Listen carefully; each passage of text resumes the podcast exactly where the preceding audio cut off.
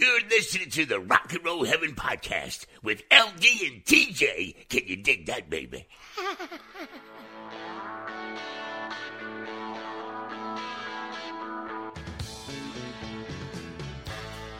Hey guys, welcome to Rock and Roll Heaven, the podcast where we talk about the lives, careers, and deaths of famous musicians. I'm your host, LD, and usually by my side is TJ, but this week has kind of been crazy for us, and so she's working on her show, I'm working on my show, and so we're in crunch time, so unfortunately we couldn't do a full episode. And as you guys all know, Tracy has kind of been fighting something for the last couple of weeks, and it finally came to fruition, and so she is at home relaxing. And so we decided that we couldn't do a full proper episode without TJ, but by my side today is someone very special to me. It's Mr. William Hickey.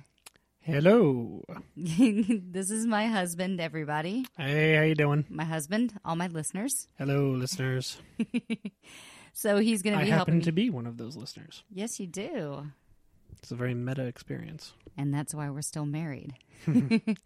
So, yeah, he's my husband, and he's going to be my sounding board for today because, you know, TJ isn't here. And I didn't want to sound like a crazy person sitting in an empty studio screaming into a microphone. So he's just kind of here to keep me company today and interject occasionally. Well, to be fair, I don't think you'd be alone. I'm sure the cats would provide excellent company if for some reason I couldn't stand in for Tracy. But we wish her well and hope she has a swift recovery and is back soon. Yep. We'll be back next week with an episode that is a Patreon episode about Roy Clark. Ooh. So, yeah. All right. So, today we are actually going to be covering sort of a death. This is more akin to one of our short sets, but we found out this week that there is a tragic passing in the music world, and it's not a person. It is a venue. Mm. And that venue is the Viper Room. I can't believe it's going away. That's insane. It's so iconic. It's the Viper Room. It's the Rainbow Room. The Whiskey A Go Go. That little area is so music centric that I can't believe that there's a possibility that's going to be demolished. And I won't claim to be a soothsayer of any kind here, but I did hear whisperings of this because of the field I'm in.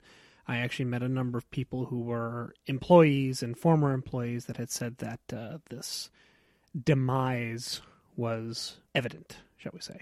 Really? Yeah. What? Do tell. Because of my job, I interview a lot of people in the food and beverage industry, and I've seen a number of them now that I'm retroactively putting the pieces together that had been looking for other work or had somehow knowledge that unfortunately this club was coming to a close. And it is unfortunate that that's happening. So, yeah. So right now it's, that's information that you could have told me earlier. I didn't think it was relevant. And, well, it is relevant, and so what I wanted to give you guys today was kind of just a rundown of the history of the club, some of the events that happened, some of the people that have attended, and a little bit of its history, because we know in cases like this, chances are that it's actually probably going to close its doors. Yeah. I mean, the writing is on the proverbial wall, and when someone like this big corporation comes and moves in, typically it means that it's probably going to get torn down, and there's not a lot that the community can do about it. And I don't think that it actually can sit on the National Registry as a historic landmark, unfortunately. Mm. So we're going to just jump in. A couple things. My research came from a couple spots. One was a Vanity Fair article, one was Wikipedia, and one was an article from a website called Seeing Stars. So hopefully it's not as, usually well-researched as some of our episodes are, but hopefully this will give you kind of an idea of the vibe that the Viper Room has and hopefully, fingers crossed, will still have. This is actually going to come from an article that I read. The Viper Room, the rock club, once partially owned by Johnny Depp, could be Hollywood history if a new buyer decides to develop the property. The club and several adjacent buildings along the Sunset Strip, totaling 38,000 square feet, have been sold for $8 million to a buyer simply known as 8850 Sunset. I find that really suspect. Oh, that's ominous. Yeah. Ooh. There are no current plans to demolish the existing storefronts, but they already have pictures of what they would put in there, and it's a monstrosity. And it doesn't say Viper Room on it, I'm guessing. No, it doesn't. Yeah. But the new buildings in the area are typically 5 to 10 stories high.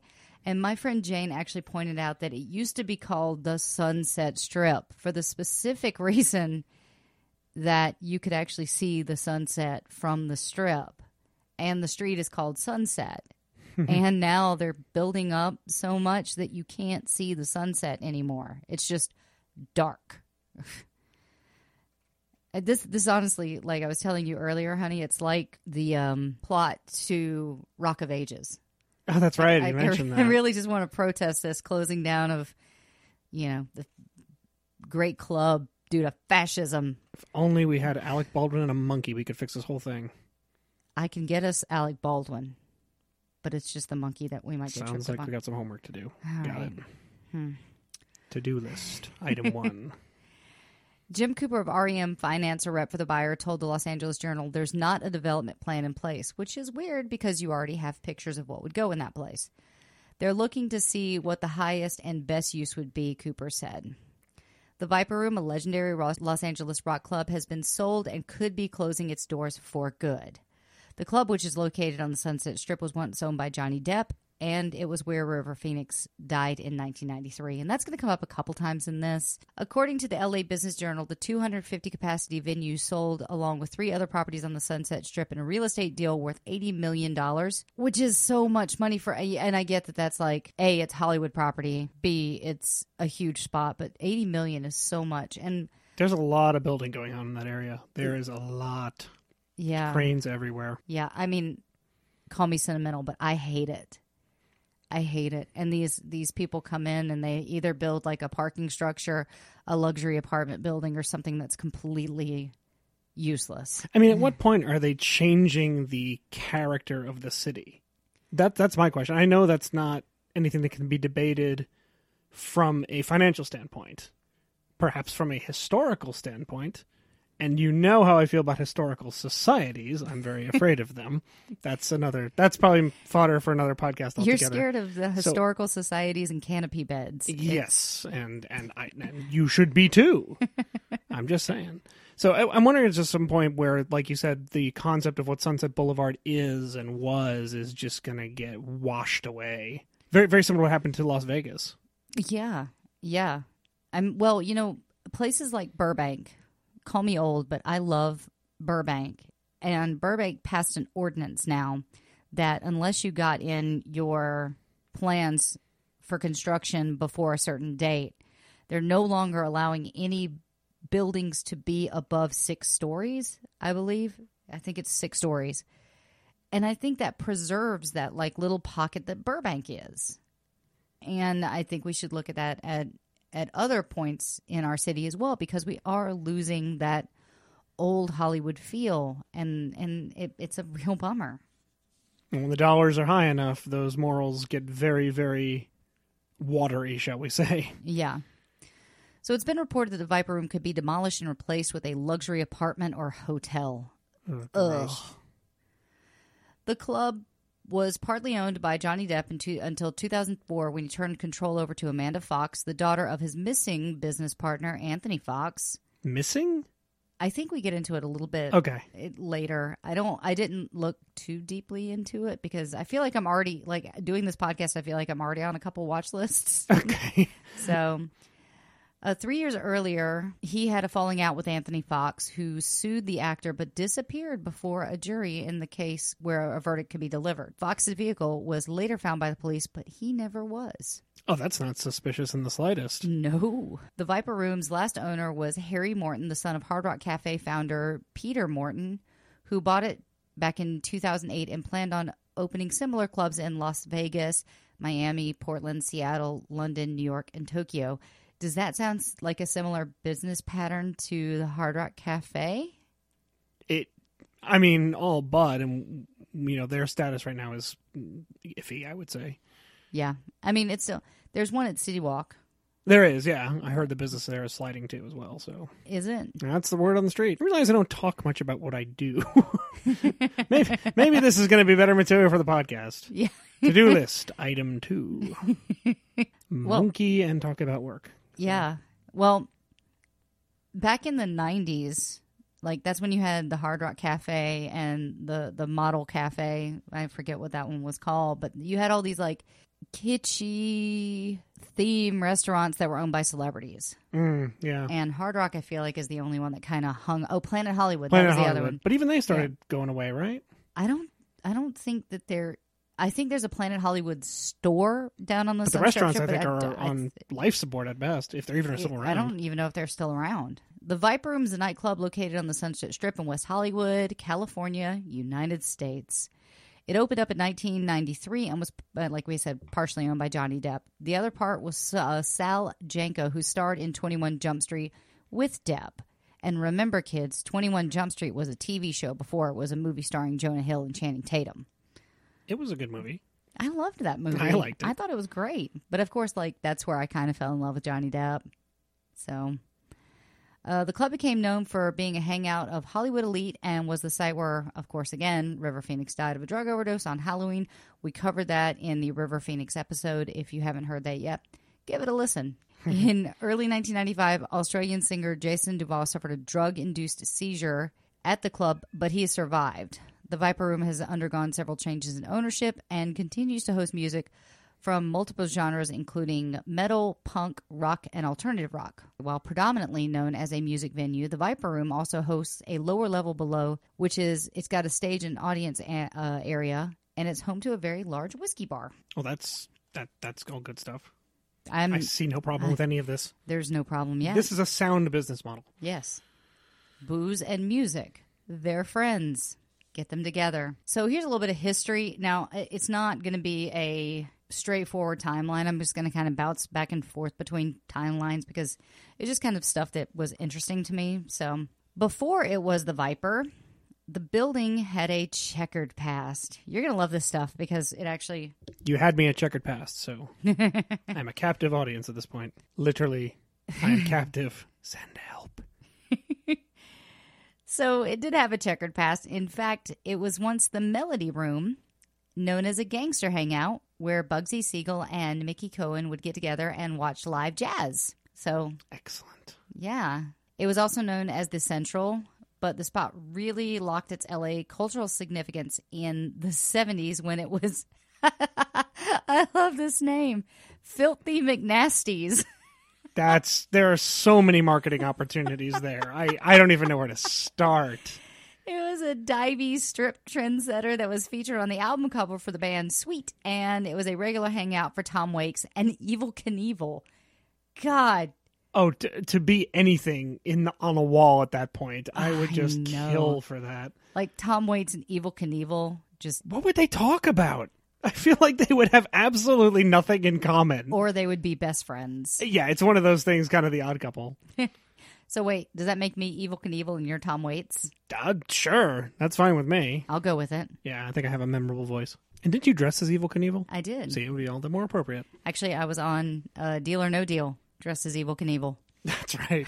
In the 70s and 80s, the location operated as a club called The Central, which closed... to shut down before Chucky Weiss, who had performed there for 3 years, suggested to Depp that they revitalize the spot and rename it the Viper Room. Tom Waits also had a hand in redeveloping the spot. Like a do. This is like the most Hollywood thing that I've ever talked about, I think. Yeah, I'm trying to think of a way to make it more Hollywood. It's like Errol Flynn went there. Just wait. Yeah. The first band to ever perform there. Can you take a guess? What decade is this? This is 1993. Oh, goodness. What was the very first band? But Motley Crue. This is the closest that anyone has ever felt like a ghost. The Jonas Brothers. They weren't even born yet. Got it. Too early for Jonas? Too early for Jonas. But like that, someone said that the closest you'll ever feel to being a ghost is when someone either mispronounces something on a podcast or... a host asks a question and they know the answer and they're just screaming it. Well, this is going to be amazing. Yes. So do you give up? I don't even know where to start on this one. There's so many options. There are actually clues in the date. 1993? Yeah. I wouldn't be Sublime, would it? No. All right, I'm just going to go ahead and tell you. Okay. The first band to ever perform there was Tom Petty and the Heartbreakers. Ooh. It was August 14th, 1993, and the timing makes sense since right around there, co-owner Johnny Depp appeared in the band's Into the Great Wide Open video. And my parents' anniversary at that. That's right. Happy anniversary, Mom and Dad. Got you Johnny Depp and Tom Petty and the Heartbreakers. That was the day after we got married. Yes. Yeah. Close to our anniversary. Yeah. So the club became an instant A-list magnet with constant appearances by music legends and the Hollywood elite. Every tour down the strip will point out the club's most notorious moment, which was the death of River Phoenix, which I think this is like the third time this has come up, but he went into convulsions on the sidewalk in front of the club early Halloween morning, 1993, during a performance of Johnny Depp's band. And those who remember the episode remember, like, Flea was there and his sister was there. And current girlfriend, his girlfriend at the time, Samantha Mathis, was there. So it was a pretty big thing. And fans still come to this day on the anniversary of his death. And when Depp owned the club, they actually would close it down that night in honor of River. Nice. Here's something you might not know. The Pussycat Dolls actually got their start there. Did not know that. The article that I read, so this is not my words, this is the article's words. They're best known as a washed-up pop group now. Again, not my words. This is from the article. I actually really like the Pussycat Dolls. This is the internet talking. Yes. But for a while in the late 90s, they were the best-known burlesque group in Los Angeles thanks to their Viper Room residency. So they actually had a residency. I think it was Friday nights that they would come out and perform. So, okay. Yeah. Here's something else that's kind of interesting. Slipknot's Corey Taylor was thrown in jail after he purposely slammed a Viper Room window. So when Slipknot was recording Iowa in Los Angeles, the band spent a night on the Sunset Strip where they had an unfortunate run-in with the cops. And after getting booted from the Rainbow Bar and Grill for throwing shot glasses at people... They got kicked out of the Rainbow? Yeah, but I think I think if you throw shot glasses at people, you need to get kicked out. That is frowned upon in most establishments. The frontman, Corey Taylor, took his drunken debauchery across the street to the Viper Room. And people, maybe if you're listening from anywhere other than Los Angeles, like literally there's this small area in Hollywood that is kind of like the heartbeat of the Sunset Strip. And that's the Viper Room, the Whiskey A Go Go, and the Rainbow Room. The Rainbow Room, yeah. And so those were the big three. If you go down, I think, one or two blocks, you'll hit the Troubadour. And that... closed. I thought Troubadour was much further down, but I could be wrong about that. Yeah, but it's all pretty darn close. And then we used to have the House of Blues, but of course that's gone now as well. So, but the Saddle Ranch is still there, folks. I can ride the bull? You can if you want. Woohoo! Actually, I don't know if the bull works there. I've only been to the Saddle Ranch once. Yeah. At that location. I've been to the City Walk Saddle Ranch more. That's like a check it off the list kind of thing. I don't think anyone who's lived here more than a year will say, let's go to the Saddle Ranch on Sunset Boulevard. It's just not done. And it's not because we don't like it. It's that if you don't live in Los Angeles, you don't know how bad parking is. You don't go to that part of town. You just don't really go to that part of town. The parking there is madness. There's no street parking, and every lot is at least $10. And that gets bumped up to like $20 on Saturday nights. Well, the thing is, around 4:30, if the sun is setting, you see the guy come out with the little flag that says $5, and he comes out 10 minutes later, $7, and the numbers just get outrageous as the night goes on. Yeah. Okay.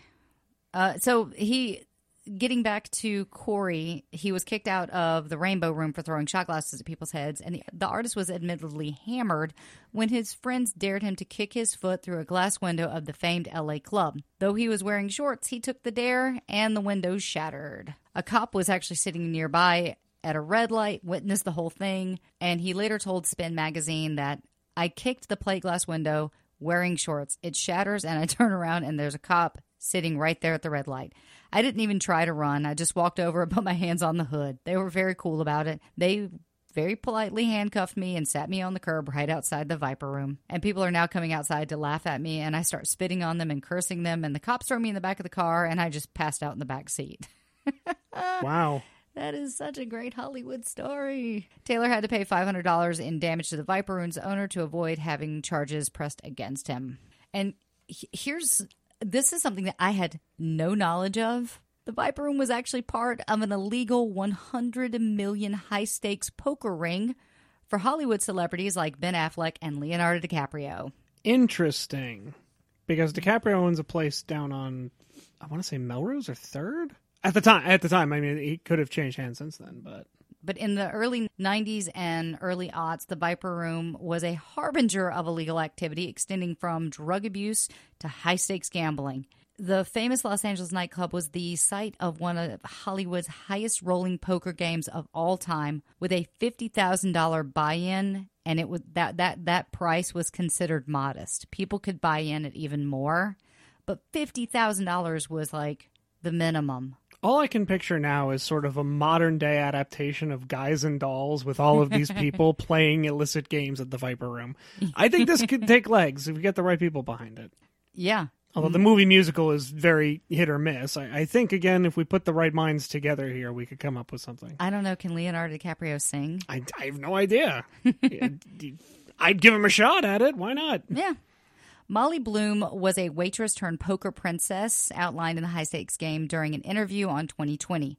According to Bloom, she regularly hosted legal poker games featuring some of the biggest stars, including DiCaprio, Affleck, Tobey Maguire, who allegedly made her bark like a seal who wants a fish in order to get a tip. I can never watch the Cider House Rules ever again without that in my head. Other celebrity includes New York Yankee Alexander A-Rod Rodriguez. Oh, who's shocked there? Yeah. Matt Damon, which doesn't shock me, and the Olsen twins, who bought a billionaire along with them. And I think one of them actually ended up marrying the billionaire. They brought a billionaire with them? Yeah. Like it was a theme night? I mean, how do you... It's like a dinner for schmucks, but bring a billionaire. I am picturing this modern adaptation with all of this going on. I think it's a... Could be very telling.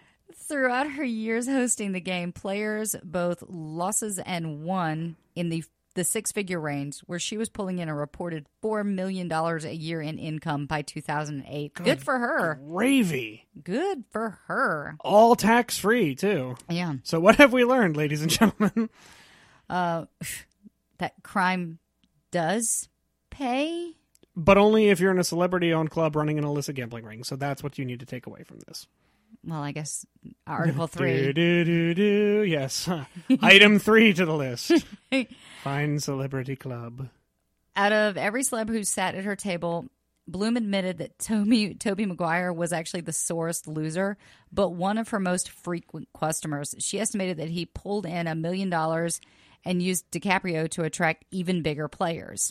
When Bloom started taking a percentage from every pot, it launched her into the territory of organized crime. That's when things started spiraling out of control. Mobsters assaulted Bloom after she refused to cut in on her business, which tells you that there are still mobsters. Well, there's actually a very interesting story, and you mentioned his name earlier, Mickey Cohen, about his sort of rise and fall in Los Angeles. It was supposed to be a really good book, and I forget the name of it. I'll have to find some internet source here. I want to say it's called L.A. Noir, I think. But it's the rise of Mickey Cohen in that sort of gangster era. So if you look at the through line of crime through this place, it's in a way not surprising. Interesting. Yeah. I think it's L.A. Noir. I'm going to have to verify that source. I'll put it in the show notes once you look it up. So. And I can go find it and post on social media. Yay. Which we have our feeds over here, don't we? Hmm? Should we let people know how they can track this stuff? Oh, okay. I'm sorry. I'm sorry, guys. I'm bucking the system. I apologize. He's new. It's okay. Mobsters assaulted Bloom after she refused to cut them in on her business, and the FBI was hot on her trail. Eventually, the FBI raided one of her games and froze all of her assets. Bloom pleaded guilty to illegal gambling and received 12 months probation. What year was this again? 2008. So it was fairly recent. Is not, that far back. Yeah. But also, she ran an illicit gambling ring and got 12 months probation. Yeah, that's... Just speculating here, but maybe she gave over some information. Those assets weren't all that frozen, perhaps? Maybe. Kept a little lukewarm? Mm-hmm. In the year 2000, Anthony Fox sued Depp for fraud and mismanagement of funds. Fox disappeared in 2001 before the suit was settled. We talked about that before. As a part of the eventual legal settlement in 2004, Depp signed his shares of the club over to Fox's daughter, Amanda, who sold it to Darren Feinstein, Bevan Cooey, and Blackhawk Capital Partners, Inc. During those years of legal conflict and transition, Depp had moved to France, and the celebrity polish had kind of worn off of the club. 2008, Harry Morton, the owner of Pink Taco, son of Hard Rock Cafe co-owner Pete Morton, bought the club. I didn't know they had that connection. He owns Pink Taco, yeah. No, I did not know that. Which is also a very dirty name. Yes, if you're... Yes, it is. I will not go any further because I know this is a family show. So Harry Morton actually bought the club with the goal of restoring it to its previous glory. And in 2015, the club underwent extensive renovations. So this is actually more about kind of the music scene. Okay. Despite its late addition to the Strip's music roster, the Viper Room had an impressive resume of big performances on its stage. And you're going to love this. From Bruce Springsteen stopped by to play a set in 1995 to Johnny Depp himself introducing a solo set by Johnny Cash. Wow. The Viper Room has had plenty of historical moments in music. Bands who've played there include Matchbox 20, Oasis, Green Day, Billy Idol, Sheryl Crow, Colt, The Knack, Red Hot Chili Peppers, Everclear, Run DMC, Deus, The Black Crowes, Iggy Pop, and Lenny Kravitz, among many others. They should just call it The 90s Played There. That's pretty much how it shook out. Well, I don't even know if I have it in my notes. I possibly do, but did you know that Adam Duritz. Okay, Duritz. Okay. From The Counting Crows was a bartender there. Really? Yeah. I did not know that. Huh. Yeah. And he did it after the band hit.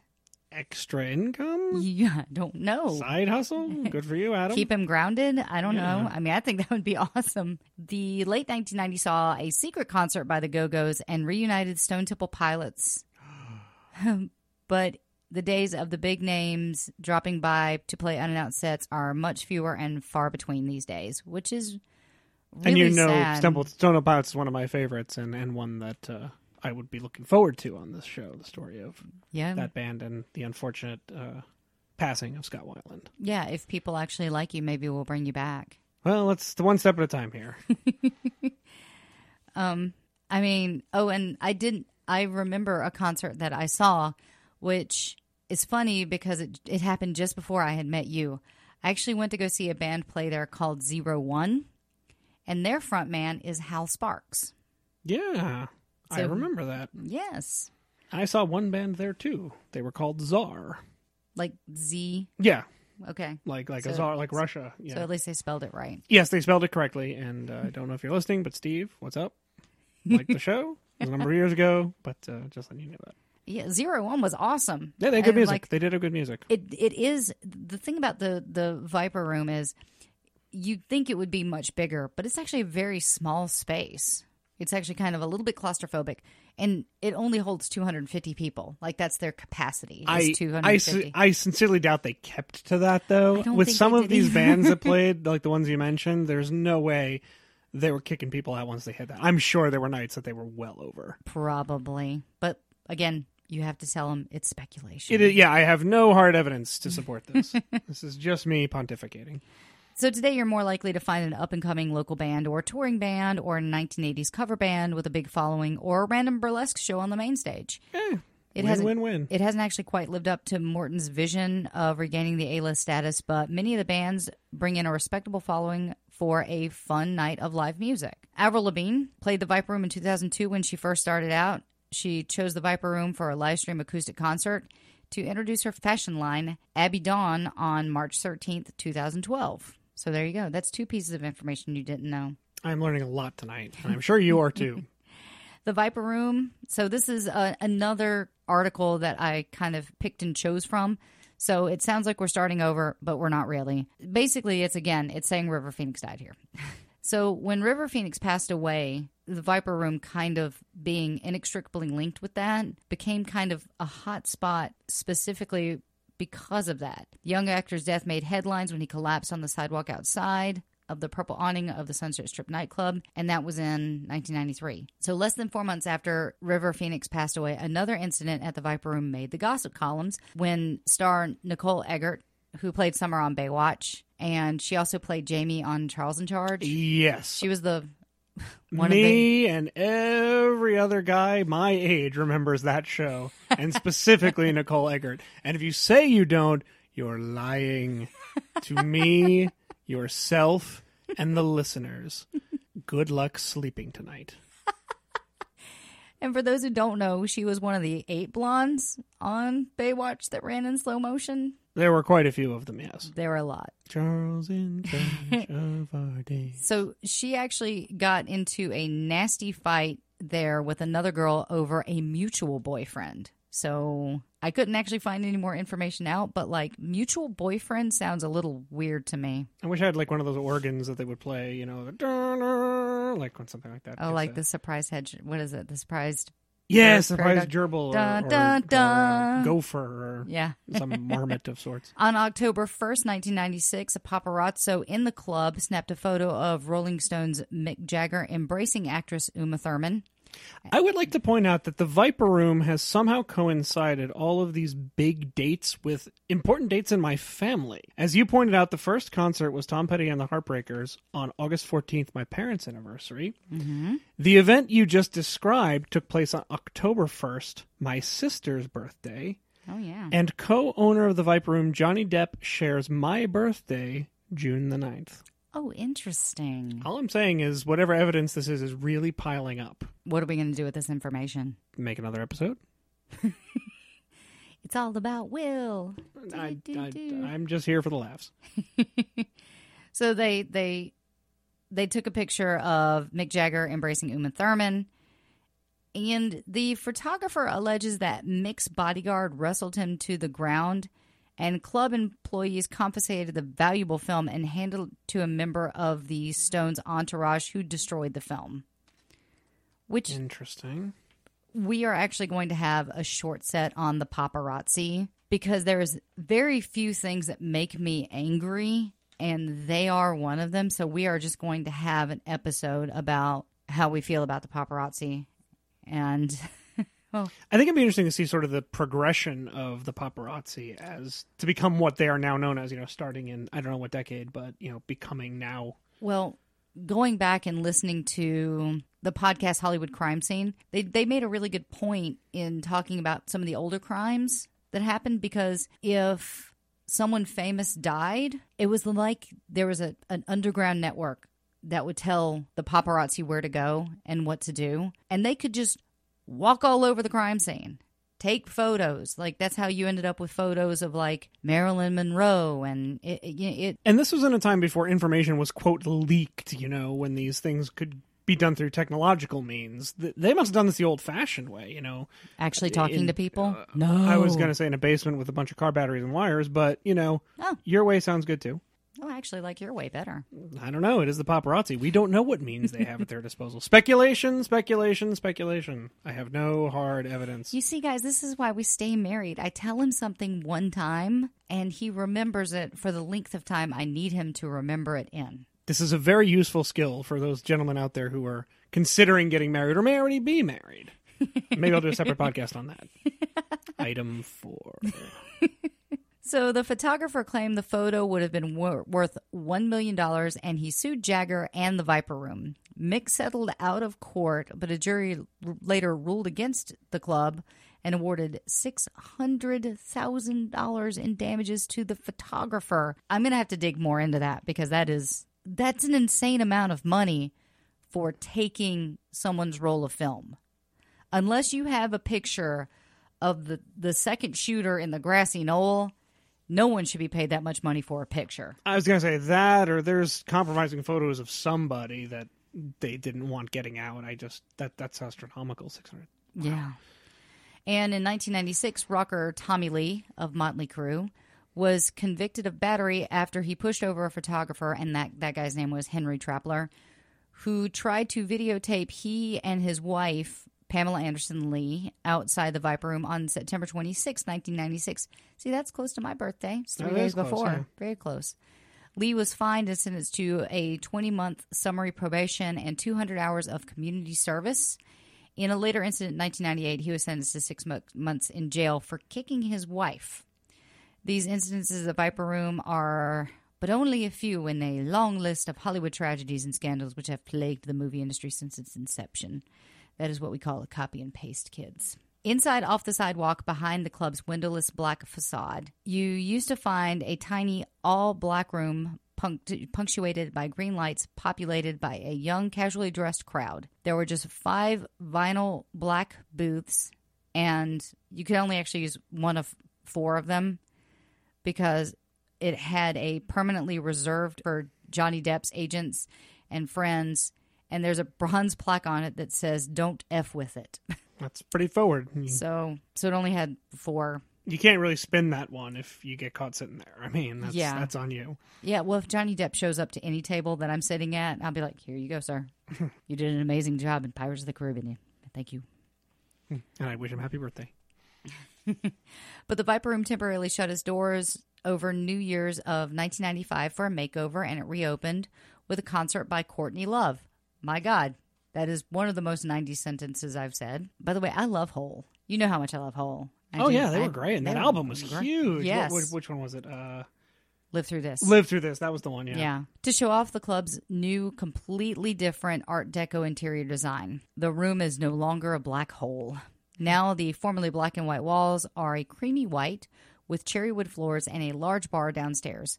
Attending the Courtney Love concert was the weirdest group of people, and none of them have been in my kitchen. It was Tom Hanks and his wife, Rita Wilson, Drew Barrymore, Rosanna Arquette, and Jennifer Aniston. I'm going to say is a couple of those people got lost going somewhere else and somehow wound up at the Viper Room.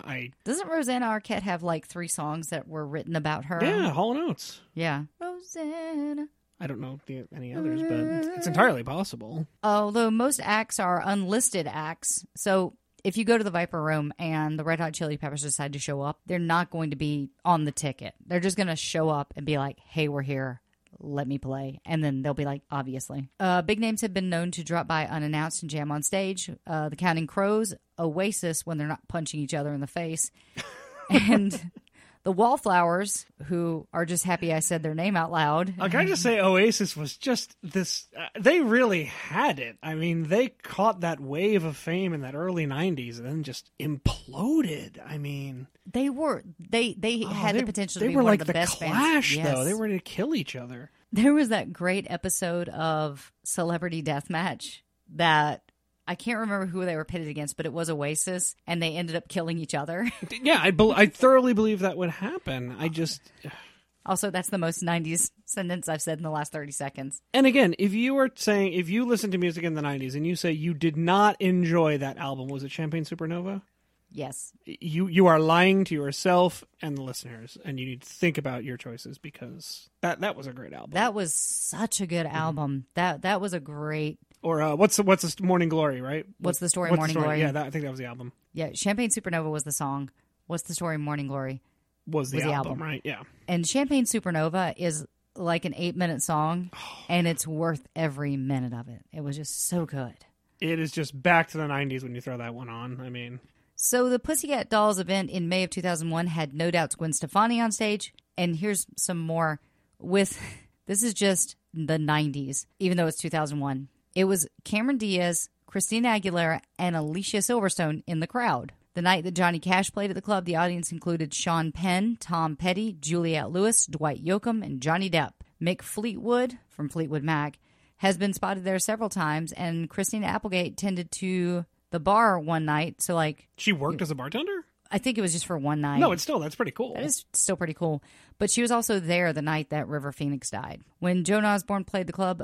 Michael Keaton did the announcing. Also, Joan Osborne, man. One hit wonder. Great song.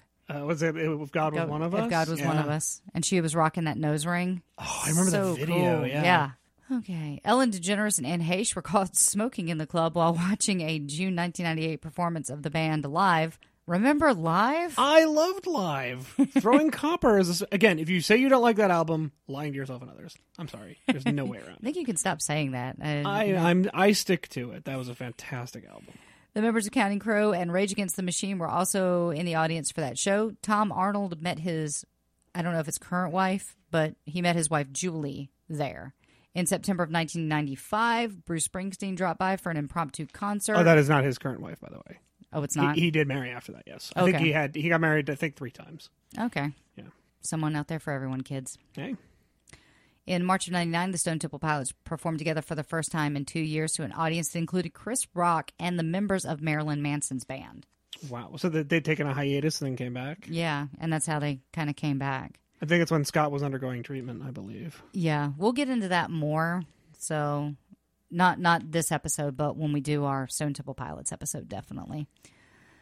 Recently, Smashing Pumpkins singer Billy Corgan did a solo concert there, and I'm so sorry. I was trying to find a date on this article, but it was clearly not done in the last 2 years because it was like pink and sparkly and like some words that shouldn't have been in different color. Yeah, I'll show you the article later, but this is the one from Seeing Stars. I'm sorry, I did not do the required reading for this podcast. So I was saying recently Smashing Pumpkins singer Billy Corgan did a solo concert there. John Mayer unexpectedly took the stage. I wonder if he told anybody. LA Times called the most consistently hip club in town. And going back to the actual venue, despite the death of River Phoenix the year that the venue opened, the club had become and remained a hangout for Hollywood's most popular young actors, actresses, and musicians. Regulars included Jennifer Aniston, Lisa Marie Presley, Jared Leto, Christina Applegate, Angelina Jolie, Rosario Dawson, Tobey Maguire, Leonardo DiCaprio, Adam Duritz, which is the lead singer of Counting Crows. We just talked about that. Worked as a bartender in late 1994, early 1995 to escape his newfound fame. That seems counterproductive. I was going to say, you're going where all the famous people are going. I don't think you're escaping the limelight. Also, it's not like you're hiding in a booth. You're, like, serving them Mai Tais. I don't know. And the paparazzi, it sounds like they pretty much lived there from 1993 until closing. Yeah. Johnny Cash performed at the venue, which I would have literally done anything to have seen, debuting material that would later appear on his 1994 album, American Recordings. In 1997, the Viper Room was also the place of a few early solo live performances. Going back to what we were talking about, the Pussycat Dolls, they were there for 6 years from 1995 to 2001. Wow. Yeah. That's a long residency. Yeah. So in pop culture, it was in the 1983 film Valley Girl, the building, then housing the nightclub The Central. So this is almost a decade before it became the Viper Room. Was used for scenes featuring the new wave band Film Soul. In the Oliver Stone film The Doors, the building was used as a filming location for scenes depicting the London Fog. Also of West Hollywood, London Fog was a lesser-known nightclub halfway up the same block from Whiskey A Go Go, where The Doors had their first regular gigs for 4 months in early 1966. Hmm. In the 2003 Charlie's Angels Full Throttle, the Pink Panther dance scene was filmed at the club. I love Charlie's Angels. I'm so sorry that I've made you watch those movies. Like, they're fun movies. I 15 like 15 to 60 times. No, they're enjoyable. Also, it doesn't hurt that it's like 3 really hot chicks, does it? That has never been in question. I mean, everyone is good in it. I mean, Bernie Mac was in it, and Bill Murray was in it, and Justin Theroux, right? Yeah. So Sam Rockwell too. Wasn't he Sam Rockwell, who is he's slowly becoming not that guy. He's slowly becoming Sam Rockwell. And I feel like 3 billboards pushed him over to, because we know who he is. When we see him, we go, oh, that's Sam Rockwell. He's amazing. But he's transformative. Okay. I would say he's like right on the side of like Gary Oldman. And he was Guy in Galaxy Quest, which is awesome. Yes. Oh, man. That's such a good movie. Although the club's name was changed in the film to the Treasure Chest. Sassy. Hmm. Several scenes in the 2000 film that starred John Travolta, Be Cool, were either set in or shot at the club, although only the exterior of the site was to be used in the shoot. The Viper Room was also featured in the 2004 documentary Dig, where members of the band in the Bryan Jonestown Massacre began brawling with each other on stage while performing. Wait, the band is called the Bryan Jonestown Massacre? Yes. I gotta give it to him. That is a very clever name. It is. As part of the settlement of the lawsuit involving the disappearance of Anthony Fox in 2001, Depp actually relinquished his ownership of the Viper Room, and we talked about that before. He released it to Amanda Fox, which is Anthony's daughter. The club changed hands multiple times between 2004 and 2016, and the club is currently owned by the Silver Creek Development, which they just handed over to the Sunset 8855. I think that's their name. That's on page one, and I'm not going to go back to page one. And they are the current owners, I'm guessing, of the property? Yeah. Okay. A couple of lawsuits that they had to go through. A nightclub located in Cincinnati, Ohio, was formerly called the Viper Room. The club changed its name to the Poison Room on January 1st, 2006, after they were told by the West Hollywood Viper Room to stop using the name. Well, wait, I'm not a lawyer, okay? So how can a nightclub 2,500 miles away of the same name, how can that be at all a problem? I don't understand that. And if we have any legal eagles out there listening to this show, please let me know, because personally, I don't see how that could be a conflict. I could see within the same city, within the same state even, but I think Ohio? It's a branding thing. It would be like me starting a business and calling it Viacom. You know, it's the Viper Room is a brand, and it has certain things associated with it. So I could kind of see. At the same time, though, honestly, are there people outside of California who, and I'm not, I want to get an honest take on this, who know that location as the Viper Room in Los Angeles? You know what I mean? Yeah, but there's a great Cracked video about this that's still on. Okay. I could see how it could possibly be a problem, though, because if something was associated with it negatively. I mean, were bands making mistakes? Like, they'd show up in Cleveland, we're ready to go, and Johnny Depp's 3,000 miles away making angry phone calls? But if something has a negative connotation to it, then it might have stained the Viper Room's name. I could kind of see both sides of it. Like, It's kind of ridiculous, because aren't there like 15 Ray's Famous pizzas in New York? Yeah, probably. But also I can see like not wanting to have someone else's reputation be reflected in your business model. Another Viper Room in Portland, Oregon has also been told to stop using the name under threat of trademark. See, there is a trademark lawsuit with former owner Darren Feinstein claiming every dollar they make is as a result of using our name. So there you go. Additionally, there is a legal brothel in Brisbane, Australia called the Viper Room. There's also a nightclub in Stockholm, Sweden, as well as one in Hargate, UK, Vienna, Australia, and another in Sheffield, UK, similarly named. Until February 2009, there was a nightclub with the same name in Melbourne, Australia. It was closed down due to a spat of violent instances that included 2 shootings, as well as the license breach and the arrest of the co-owner on drug charges. On April 16th, 2011, a nightclub named the Viper Room opened its doors in the city of, oh my goodness, there's a city in the Netherlands. It's hard to say. The club is named after the club in Hollywood and is decorated in the same style as the American Club. In 2016, the Viper Room began issuing cease and desist notices to bootleg merchandise sellers on eBay and other online storefronts. So in pop culture, it has been featured on season 14 of the paranormal series Ghost Adventures as one of their lockdown locations, where they investigated the building for 2 days. They did like a ghost investigation? Yeah, and that's a subject that's very close to my heart, as you know. I sure do. Actually, Will was alone for 4 days as I went and played in Kentucky and went to Waverly Hills Sanatorium and Bobby Mackey's Music World. So both have been featured on Ghost Adventures as well. The episode categorized in detail the death of actor River Phoenix, believing that they came in contact with his spirit, and shows video evidence and EVP. They also captured a guitar playing by itself on stage, believing it to be the spirit of former owner Anthony Vivian Fox, a singer that has been missing. And see, it's funny they call him a singer in this article, but nowhere else does it cite him as a singer, but he was the partial owner of the club, who has been missing since December 19th, 2001. Funhouse cast member and producer Adam Kovic once mentioned during their movie podcast that he vomited outside the establishment with much similarity to River Phoenix's situation. However, unlike Phoenix, Adam mentions that he survives, which would be weird if he didn't survive but was still doing a podcast. Also, I don't know about making that statement. That's a little weird. Yeah. So that's sort of a brief overview of the Viper Room.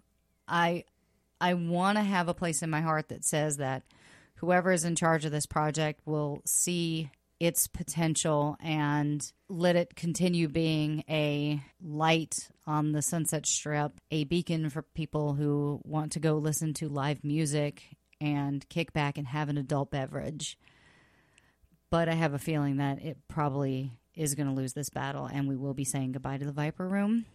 Now, I did read somewhere, I don't know if I've mentioned this already, I did read somewhere that they were like, well, maybe we can open it up inside the hotel. But it's not going to be the Viper Room. It's going to be a mock-up. It's going to be four walls with the name Viper Room. It's going to be an homage, I think. Yeah, it's going to be there like, oh, you want the Viper Room there. Okay, well, here's a club called the Viper Room, but it's not going to be the same. And it's in a hotel. I mean... Yeah.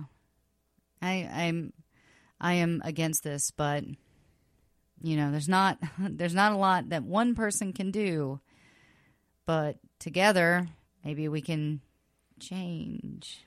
Well, I know we hear a lot about these celebrity stories at the Viper Room, and there's actually more of them than I first knew going into this podcast. So credit to the research there. I'd love to get some of the more personal stories. You and I both have experiences there. You know, I'm sure the share of people who live in Los Angeles or maybe have come to Los Angeles to go to that venue have probably some personal stories too. We'd like to hear those. Yeah, and I mean, bands got their start there. Iconic bands have played there. Serious pop culture milestones have happened there. It's going to be missed. It's really going to be a missed venue. So. I don't get very sentimental over a whole lot of things, but history is one of the things that I hold very close to my heart, and I hate to see anything with a lick of history go. And I know it's making room for progress, but if we forget where we came from, we won't know where we're going. And one could argue that another luxury hotel on that part of the Sunset Strip isn't necessarily progress, it's a lateral movement. Yeah.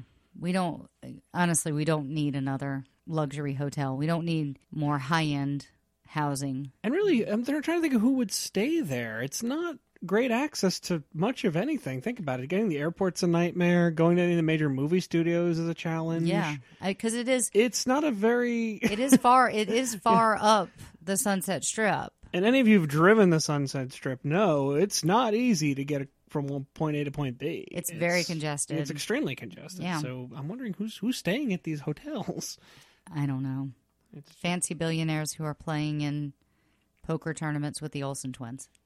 That's got to be it, because they got kicked out of the Viper Room. They can't go there anymore. Well, that's the episode, guys. I know it was a little bit different than what you're used to. Of course, we had our fill-in host, Mr. William Hickey. Thank you for that, by the way. You can follow him on Twitter at... William V. Hickey. I don't have a very kitschy Twitter name. It's just kind of me. So. And you spell that H-S-E-K-E-Y? Like go ahead. Yeah. M-O-U-S-E. So you can find him on Twitter. You can find us if you feel like you want to support the show, which we appreciate our patrons so far. Thank you guys so, so much.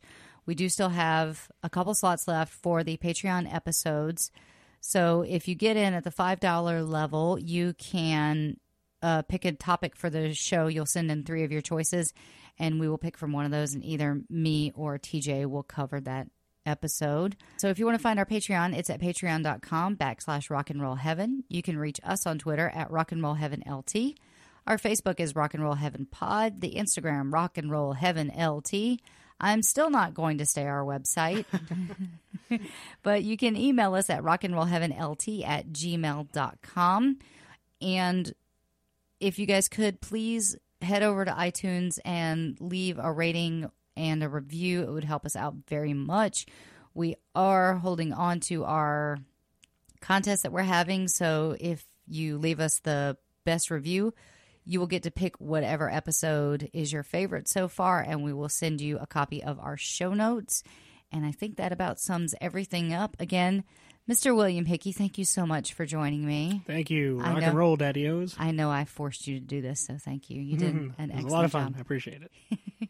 And you guys keep rocking in the free world. Have a great weekend, and we'll see you next episode. Bye. Bye.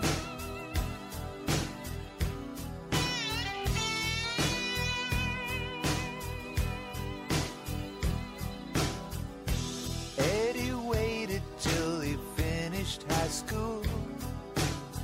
He went to Hollywood, got a tattoo. He met a girl out there with a tattoo too.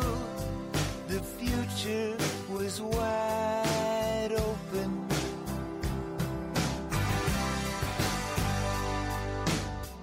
They'd moved into a place they both could afford. He found a nightclub he could work at the door. She had a guitar and she taught him some chords. The sky was the limit.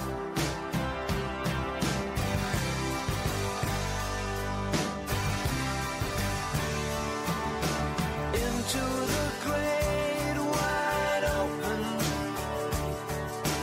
under them skies of blue, out in the great wide open, a rebel without a clue.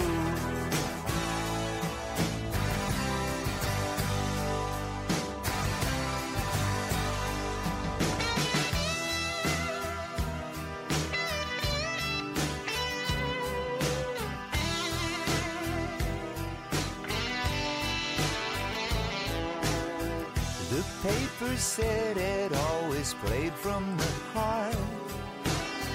He got an agent and a roadie named Bart. They made a record and it went in the charts. The sky was the limit.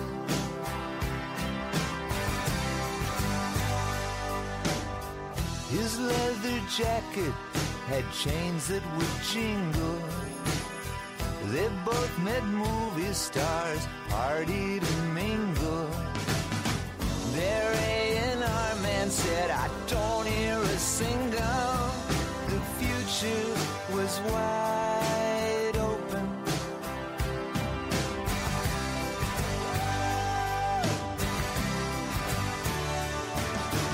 Into the great wide open, under the skies of blue, out in the great wide open, a rebel without a clue. Into the great wide open,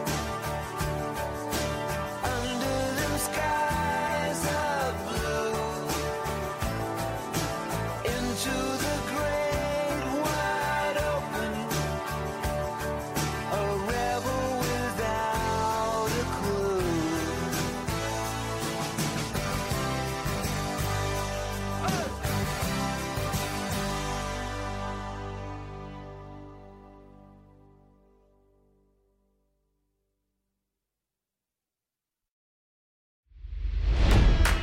It's NFL draft season, and that means it's time to start thinking about fantasy football. FantasyPoints.com features industry-leading experts and prognosticators using proprietary hand-charted data to help you score more fantasy points. FantasyPoints.com is the place to go for whatever kind of fantasy football you play. Whether you play fantasy football, daily fantasy sports, or do a little bit of everything, Fantasy Points has the meticulously researched content to guide you to victory. And why wait for the fall? Fantasy Points also covers the new spring football league, the UFL. Join the guru, John Hansen, Scott Barrett, Joe Dolan, and other massive names in the fantasy football universe with an exclusive offer. Use code Pantheon for 15% off any Fantasy Points package, including the all-in package, with access to every article, tool, and data nugget that Fantasy Points has to offer. That's FantasyPoints.com and code Pantheon for 15% off at Fantasy Points. FantasyPoints.com. Code Pantheon. Score more fantasy points.